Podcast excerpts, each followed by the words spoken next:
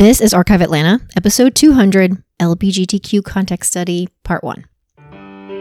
You're listening to Archive Atlanta, a history podcast where each week I'll be sharing a story about the people, places, and events that shape the history of the city of Atlanta. I'm your host, local tour guide, and total history nerd, Victoria Lemos. Hey everyone, happy Friday and happy 2023.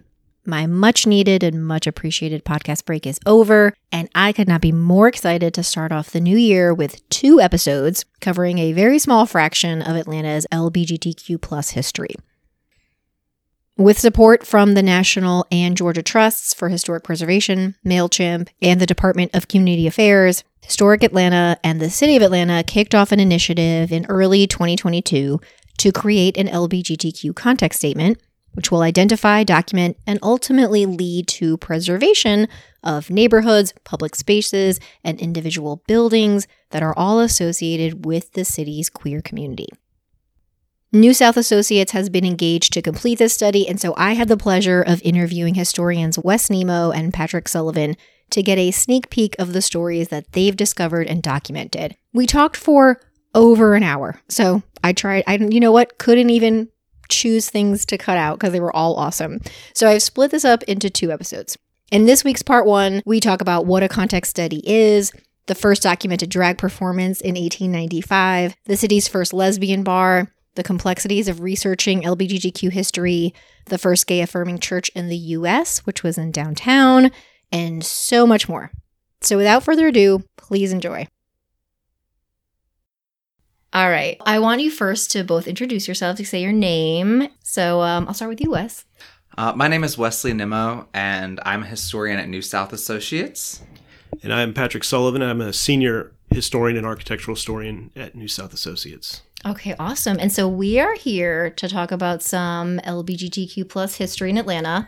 And this is all coming from a context statement, right? Is that I'm saying this right? Mm-hmm. That's correct. Now I should know this because I was volunteering with Historic Atlanta. I was communications chair during this time.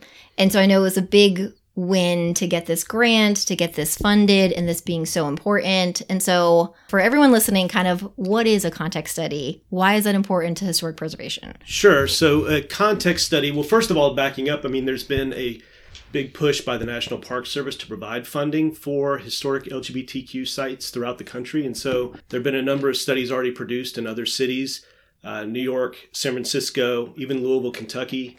So, this grant was one that was provided by federal funding through the National Park Service, uh, distributed through the Historic Preservation Division here in Georgia.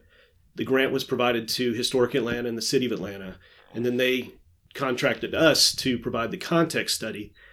In a context study for preservationists, um, the idea is to identify and identify both the resources, the people, places, and events, and the significant themes that would be associated with them so that we could then turn and nominate those resources, hopefully, if they have integrity. And we'll talk about that later, but uh, nominate those resources to the National Register of Historic Places. Oh, so this is like a preliminary thing almost. Like you're Correct. you're helping to narrow down a list and then people can pick that up later and nominate them to the National Register or locally protect them. That's correct, yeah. Oh, okay. So we will not be, in fact, designating anything through this uh, context statement, but like I said, we'll be trying to identify the historic themes and along the way, by doing that, we're trying to identify these places, where, the ones that are still extant.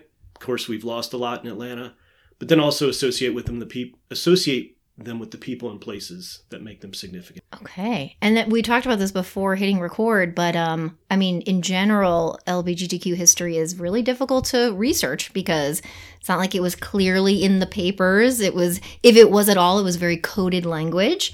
Um, that also impacts what which race we're talking about in Atlanta, especially with newspapers. So I think before we get into the stuff you found, I'm so curious how you even go about like how does this start this research? So, um, this is a lot of reading in between the lines, I think. Yeah. You have to look into the newspaper, and I mean, you, and it's not always very pleasant things to read. Like, the, the information comes from people who usually did not like LGBTQ plus people in the mid 20th century, is where that early stuff starts. And so, a lot of the stuff is reporting on the lives of these people that aren't seen. Uh, and so, oftentimes, the stuff we're reading, we have to assume usually are about white Atlantans. Um, as far as Black Atlantans, there are occasional mentions and things are pointed out. Patrick uncovered a place. Uh, if you want to speak about that, Yeah, we, one of the one of the chapters that we're identifying in the context is um, anti-LGBTQ laws, so the, the the sodomy statutes in Georgia, Yes, and then just local ordinances in the city of Atlanta that were used to then prosecute um, gay and lesbian people at the time. But so yeah, we would go through the historic newspapers, and one of them I think we found was the Yeah Man Ale, Ale House. Is that correct on Mhm. Auburn Avenue? And that building is still there. It's within the uh, local. It's locally landmarked. Um, so it's protected, locally protected. It's a small building, but there was a raid in 1967, which would have been relatively early for them That to be reporting on that. Yeah. Um, if we look through the um, city of it, or the Atlanta Police Department annual reports, though, as you mentioned, it was very difficult because they typically would not identify when they were arresting people, at least in the early 20th century. But we would start to get um, some numbers of people who would be arrested for sodomy and then handed over to the general courts in Fulton County for prosecution. So you can start to see in the ones that we were able to identify from the Atlanta History Center that they had on hand, you would see a few numbers in the early in the teens and then in the 20s over time they kind of stopped to specify that sodomy was the chargeable offense but you could kind of read between the lines Oh. of, of other things But even as early as the teens, it would Yes. say sodomy. yes hmm Fascinating. Wow. So that was an early way for you to get to those police records and yeah wow. and it was interesting and, and i'll let wes jump back in but uh, it was interesting because we had the newspaper reports say like atlanta library sting in the 1950s Yes. And then if you look, you kind of see there was a kind of gay panic in the media and among some political leaders. But then if you also are looking at the uh, Atlanta Police Department annual reports, you start to see those numbers reported and you start to see them increase over time in the mid 50s. So But tying this back to place is really hard. And so where that comes in is having to use um, oral history interviews. And so in the early 2000s, the History Center and I think uh, Georgia State did some work where they interviewed some elderly LGBTQ plus Atlantans. Um, and a lot of them, it did skew more white. And so that perspective is there. But a lot of them did identify places that otherwise, the only reason we would know they exist is because they applied for liquor licenses in the newspaper. But they didn't say that this was a place, obviously, for homosexuals to yeah. hang It wasn't out. the That would- ad. It wasn't like No. if you are gay, come It- here. No. And so just because we have these stories from people's oral histories, we can connect that back to it. Um, and so there's certain places we've lost. Tim talking about uh, with Patrick doing research on the raids. There was a raid on Halloween of 1966, apparently in a bar that was rented out by for for a gay party on Peachtree Street. We have no idea what bar this Oh, was. Oh, you don't know? We don't know. We have a Oh. great story, but the point of the context is to attach these places, these great events and stories. Well, not awesome, great, but important and a part of the fabric of who LGBT people are today. Now, is that the earliest stuff you're finding? Is it mostly white male? Yes, it skews that way. There are some places. Um, the TikTok Grill is also up near, you know, where Gusto is in South Buckhead. Yes. On Oh, Mhm. It's that's It's where that the building. Masonic Lodge is, where it's Yes. like I call it no man's zone. You're Yeah. like, is this Buckhead? Is it Midtown? I don't know. exactly where the Chipotle is. Yes, That's- um, so yes, right there, that was a TikTok grill. So that was popular with described as professional women, but upper class or middle class, like White. working, yeah, white women. Interesting. So that was one place, and then another place was the Piedmont Piedmont Tavern. I believe Piedmont Tavern. That is what it was called. And today, that's where the Nook is on Piedmont Avenue, right across from Piedmont, Piedmont Park. Park. Um, that was also popular with lesbians who played softball um, on the Oval in Piedmont Park. So the Oh. Lorelei Ladies was one of the teams. Uh, there was another, the name escapes me right now, but they would, after practice or playing games, would go over and congregate at the Piedmont Tavern. It was owned by a lady named Vera Phillips and her husband, who I can't remember right now. Um, and there's a reason for that. Uh, after it got really popular with lesbians and uh, a couple of gay men as well, she they, they grew out outgrew that space. Um, so they Oh, needed okay. a new space. So they opened uh, Mrs. P's, as it was called for Vera Phillips. But do you think in a case like that bar, did it start like do you think she opened it as a lesbian bar? So the way that we've I've interpreted it, and from what we've seen, is that she definitely had a customer base. Um, Okay. It obviously outgrew the space she had before, so they moved there, and her customers moved with her. But um, oral history interviews uh, with Diamond Lil and uh, other people who were there kind of describe it more as a it's still a business it's a business operation the people who are running these bars are in it for money they are creating space for lgbtq plus people in the mid 20th century that otherwise wouldn't have been there but they're still in it to make money um, so whether she did it because she really wanted to do it for gay people or if because she had a great customer base and she needed to expand her I space get what you're saying. Yeah. yeah, but it is really the first space in Atlanta that we've been able to identify that was open because there was a customer base of LGBTQ plus people coming to a bar that needed um, more space to congregate. So that's interesting. And I wanted to go back. So when you are, this is me just being, uh, I think, researcher also, is like, Mhm. what are the words you have to search that early? Are they terrible? I mean, if you don't want to, because because I'm with you, I know what it's like to have to type in words that you're just like, I can't believe I'm typing in this word, but this is what I have to do in order to find what I need because they're talking about people in such a negative way. So I mean, if you you obviously don't have to share them if they're slurs or anything, but I will mention a couple. They're not slurs, but I still think today the, the word homosexual has a, a negative connotation in some contexts. Yeah. That's a word we constantly have to use. That was, and I think it was a word that gay people at the time probably also used, but it is something we have to use. Um, another thing that it's not necessarily LGBTQ plus, but prostitute, these terms that Mm. negative terms pointed at people doing actions that other maybe upstanding Atlantans, the way they viewed it, yeah. I see where you're saying. Because sodomy isn't a bad word inherently, but I see what you're saying. is it- that you have to use because it was Yes. it was illegal, it was a Mhm. crime, so you're using it to find these stories. So there's definitely some of the words in there. I know that we've we've talked about it before. You have to find that combination of words to to figure out what will pull Yeah. that article up. the keyword magic. Yeah. Yeah. And sometimes you're like, how am I typing these words out? like But if that's the hardest thing, thank God for digitized newspapers. No, I know, Yeah, you're right. You're right. Oh my gosh. Otherwise, I mean, yeah, finding that history would be. So did you are you also doing people? Is this like a so it's a business structure thing, but also people? It's kind of the Okay. people need to be attached to the places. Got That's it. the key Okay, here. okay. But a lot of them are they, they're the movers, the shakers, the people who are moving gay liberation forward and also creating space for gay people. Mm-hmm. Their names are going to be associated with these places, Got and it. so as long as it's connected, Yeah. And I'll just just to kind of back up when we talk about a context because we are developing this for the National Register of Historic Places nomination.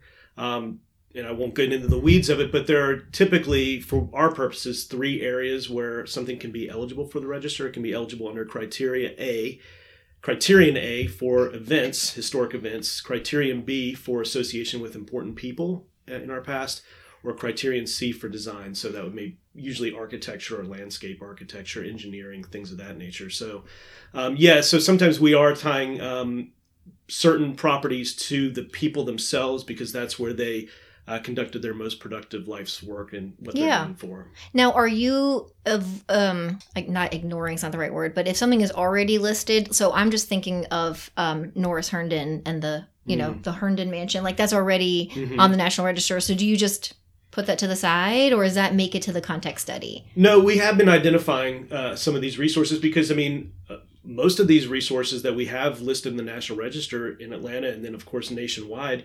Uh, do not include that LGBTQ history. So if you look at the Midtown National Register Historic District, if you look at that nomination, uh, there's mention of the neighborhood improving in the 80s and 90s, but there's no real mention of the the strong, you know, Who gay did that? Yeah. yeah. So and so The- Oh, so you're that yeah, that's a missing huge missing Yes. chunk of Midtown to to not have that mentioned. So I see what you're saying. So there is like a, a correction also of an yeah and so possibly maybe an outcome of this project would be to when they if they go to amend these national register districts or even these national register nominations for individual properties to include that history and then maybe what we're able to identify in the context will say you're expanding the boundary to include these other buildings and you can include that history as well so that would be some of the um some of the useful So there is so you are including some of that stuff too. Yes. A really good example, I can't remember the hotel name right now, it escapes me, but the Cotton Blossom room in the hotel downtown where um, George Hyde established the first gay affirming church in the United The States. Winecoff Oh, the- the Winecoff, which is Yes, on Ellis, That yeah. be, here's a good I was super excited because I work right next door, so I stare at the building every day, and and I remember I was like, oh my gosh, there was a gay bar in there. yeah,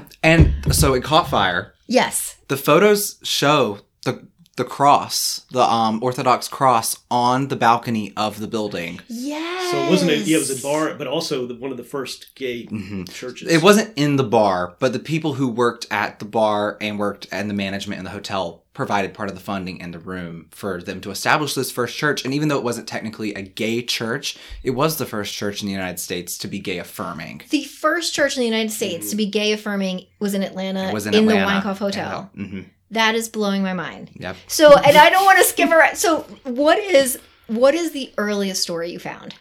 I feel like the earliest one that I can think of right off the top of my head would be related to the exhibit. Ex- oh, oh Cotton word. States exhibition. Yes. Oh, what is around there? There were two female impersonators who came. So, female impersonation is the term that They was used. used, Yes, for no, drag. yes, and so a lot of people who are my age probably use the word drag, but in the 20th century, it was female impersonation and before. And so female impersonators came. And at that time, that was a part of most stage shows. There were men who dressed as women. It wasn't necessarily tied to being queer. Yes. But it was queer in the sense that you were dressing in a different gender. Um, but it was accepted. So like people who would not, who would have been affronted at sodomy would have been fine to go see this show.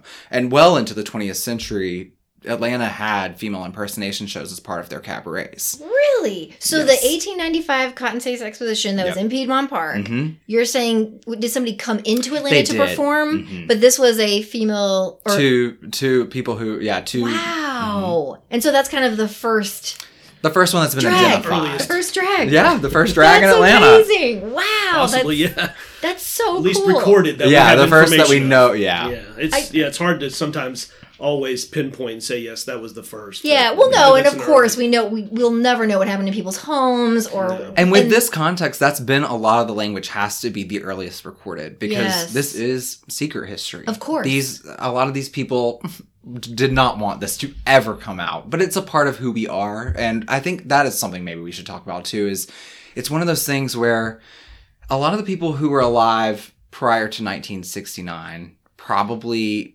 would not have wanted these stories to be a part of public knowledge. And so it's one of those things where you ha- you're towing this line where if it wasn't in a newspaper and it wasn't a public collection, how it's like an ethical responsibility of how to include and we've gotten into that a little bit because some of the earliest stuff we know is from people who shared those stories in the 90s and early 2000s of people who weren't with us anymore Yeah. and it, it, it kind of is one of those things where if it's already in print somewhere it definitely needs to be included in this but if we found it in an archive i'm not really sure whether the context if there's not a place that can be a- surely attached to it and it was a monumental moment in our history whether we need to include something like that. But it's definitely that's that's going to be something i think that's going to be an argument for a while. I Charlie and I have this discussion at work now together often because you you know sometimes you come across something you're like okay it's this year and this woman never married and she did this thing and that thing. And then you know you're like well I can't make this assumption though.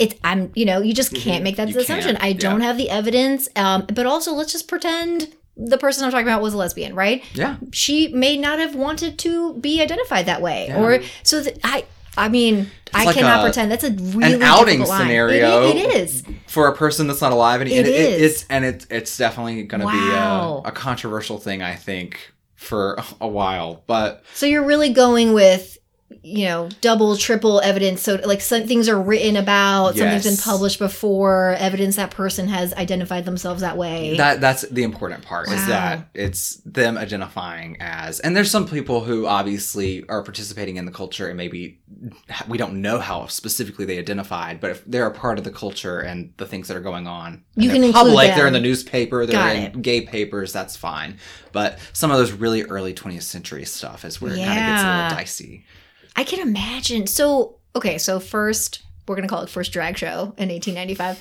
But um when you start to get then into the 1900s, are you seeing people mentioned first, or any structures or bars? Or, you know, is there anything like any social gathering place that early? The the earliest stuff might even be the Winecoff. It's it's really the 40s. Is um there was a bar at in the theater district at Five Points. Um, it might have just been called the Lounge.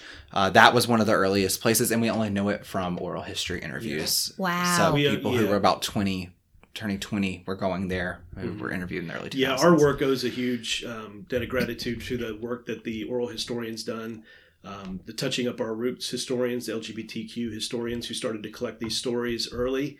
Uh, also, the folks at Georgia State um, and uh, the Atlanta History Center. So we have a lot of that information that that is the basis of, for a Wow. good, good amount of that history from that early part. Yeah, So like, they we didn't place- uncover that story about the drag at um, Piedmont. That was um, the Atlanta lesbian and gay history thing was a group founded by people who had been participating in gay rights movement since since its inception here in Atlanta. Um, they founded that group in the 90s and so one of their first newsletters included that story that they had so uncovered that in some of their collections. And so back, so the church that was in the Winecoff, you're Mm-hmm. saying it starts church space first, then sort of bar? bar first. Bar So first. it was a bar first. Okay. and I think that may have been part of the connection is like they they knew how to make the connections with these people because and that's that's an important thing to state is that bars have always been a safe place because it's the place you could go and know that when you walk into it it's the place that you knew to go into because probably someone told you about it or you read it somewhere in that secret they had these directories this is They getting did. They had like a gay green it- book. that's what they call them. That is but they were they were directories, yeah, and they kind of started in the '60s.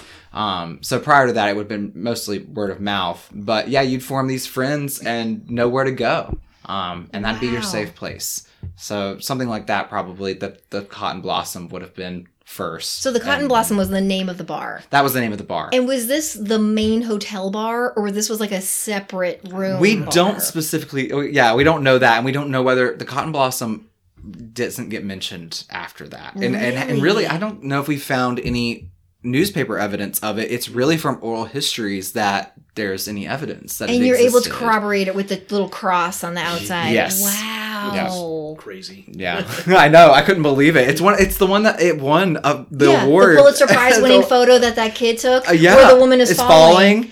it's right in the background Oh, Yeah. oh, that's fascinating. So that's really the kind of earliest time you're seeing gay bar p- pop up is in the 40s. yes And then does the 50s have? I mean, because I'm in my mind, I'm always just thinking the 60s.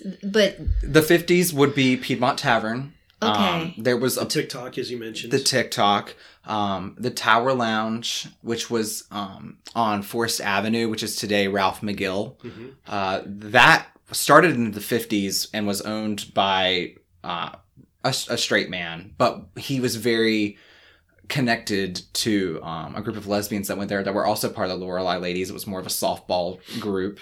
Um, That building still operates as a bar. It's the Bantam. mhm. what? Yep. Yes, I. Mhm. That is amazing.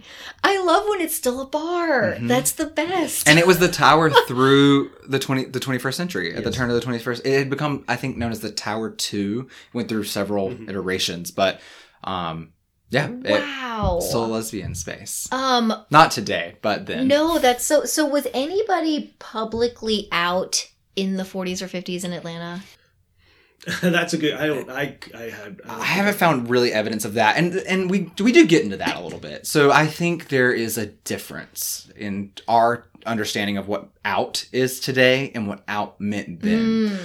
researchers of like southern history from the early 20th century when things were a little bit smaller viewed things as you had people who were like eccentric they were different Yeah. and that was fine Yeah. and and i think a person who interviewed george hyde he mentioned a couple a group of two men who got buried together i think up in kennesaw and had a relationship and th- their whole community knew about it but no one said anything that was the key as long as you weren't upsetting the social order Mhm. no one was mad at you and so you could be yourself and come to church and be different but and so you were out in the way that everyone knew but you didn't it. get to say it out loud and Or so act- that's the or distinction act on it in public. exactly Yeah. yeah. you definitely could not That's that's such a great because I didn't think of it that way, is there's different versions of being out Mhm. that the 1950s is totally different from what we Totally think of different. today. Which you said is probably just even cer- being able to live your life without being killed or jailed or whatever Mhm. in a very specific way that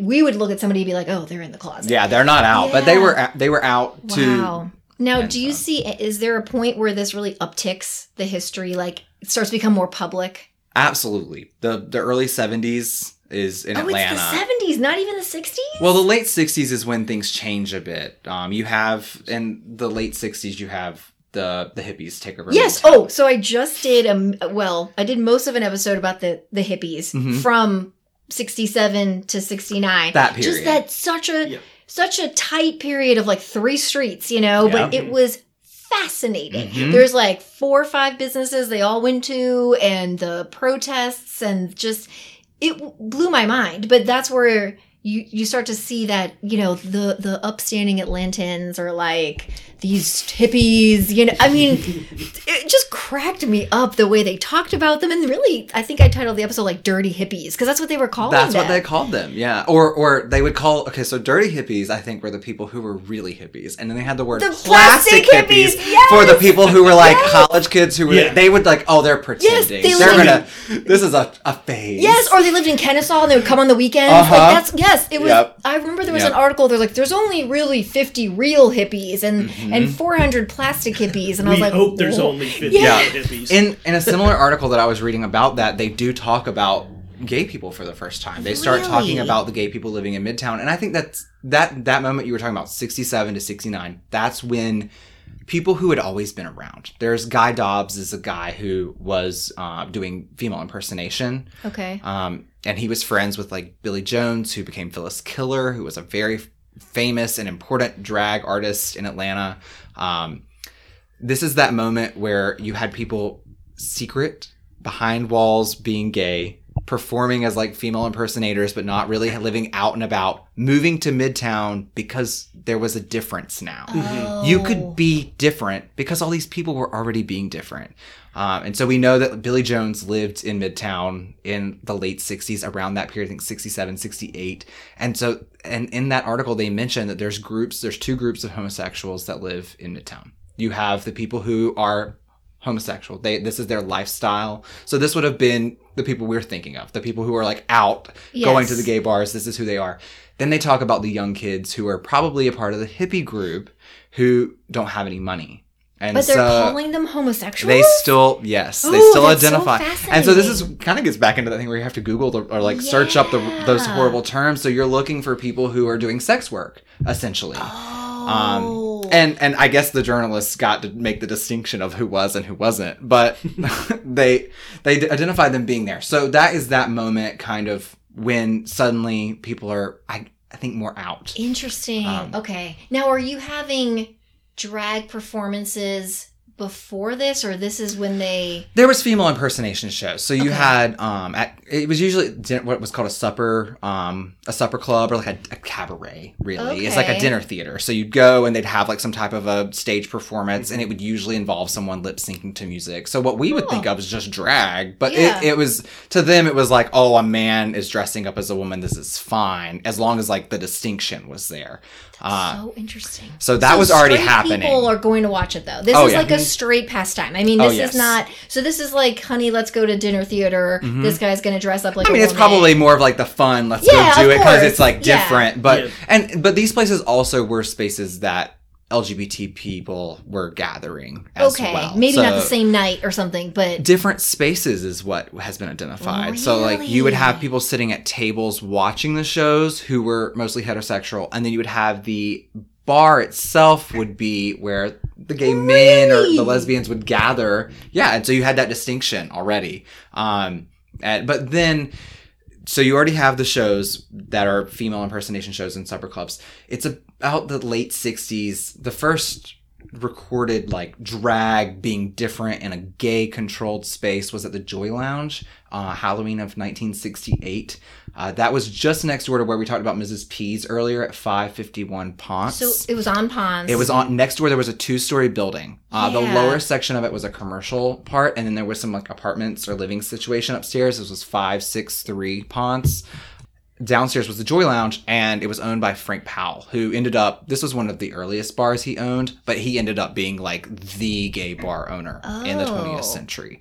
Uh, but he let them start uh, Billy Jones specifically start doing drag, um, and it was gay drag. This was Yes. not for straight audiences. Making this was this was the female impersonation we think of today. That's amazing. In 68. And this is in 68. And so then it moves to the strip in Okay. 70 with Okay. um uh, Club Centaur, which was the building that's at the corner of 11th and Peachtree today across from the Federal Reserve. Yes, the little strip. That That, little has a lot of stuff. It has a lot of stuff So Charlie it. told me about one, and then even me doing the hippie stuff, there Mm-hmm. was something I can't think of which one it was right now, but I'm like, oh, it's in this little strip, Mm-hmm. and I think now it's painted like a dark color, and it just dark. kind of fades away into the Yeah, background. yeah. Wow, what was the club? What's that club? Club Centaur. Oh, Club Center. Okay, so that's when it moves to the strip. Yeah, and then we have Diamond Lil, who's another really important drag artist to talk about. Um, she was more a performance artist, really. She performed live music, which was very different than Oh, what most yeah. drag artists do today and did then. Lip syncing to recorded music, no. She played with a band. Um, yeah, and she rocked it out. And that place only lasted for like eight months, but there, um, there's a whole two page spread in the Great Speckled Bird about it, and she's on stage and she's she's killing it. Like, the Great Speckled Bird is so good. Yes. I wish it was better searchable. I mean, keyword searchable, but Yeah. you don't even care because you're like, I'm just going to read this whole paper. Oh, you can flip it's through the so whole. great. It's always good. It was Yes. it's a huge rabbit hole too for what we're It trying to do. such a rabbit hole. The ads. I mean, Yeah. like yes, you'll go for one thing, and then you're like, wait a second, what was I looking up? Oh, Yeah. Mm-hmm. now I'm reading ads from the 660s or something. That so. I have to ask you, Patrick. Like, what is what is this like to research as a person not in the community? yeah, I yeah, that's, I mean, as a straight white male, how do you feel? well, it was. I mean, I don't. I, on the one hand, it's it's been like I guess any other kind of project I've worked on. It's the history, you know. So, um, but then there's yeah, there's a lot, not a lot that you know. There's a lot that Wes can bring to it that I I just wouldn't know to, to Of course, even ask that terms, question. I- anything, I- like, yeah, yeah. I'm not against. So um, that I think has been the big part. You know, I just I know that I definitely wouldn't be able to provide that insight. Um, but it's been it's been fascinating. It's been really interesting, and like I said, this is the most not safe for work work that we've done.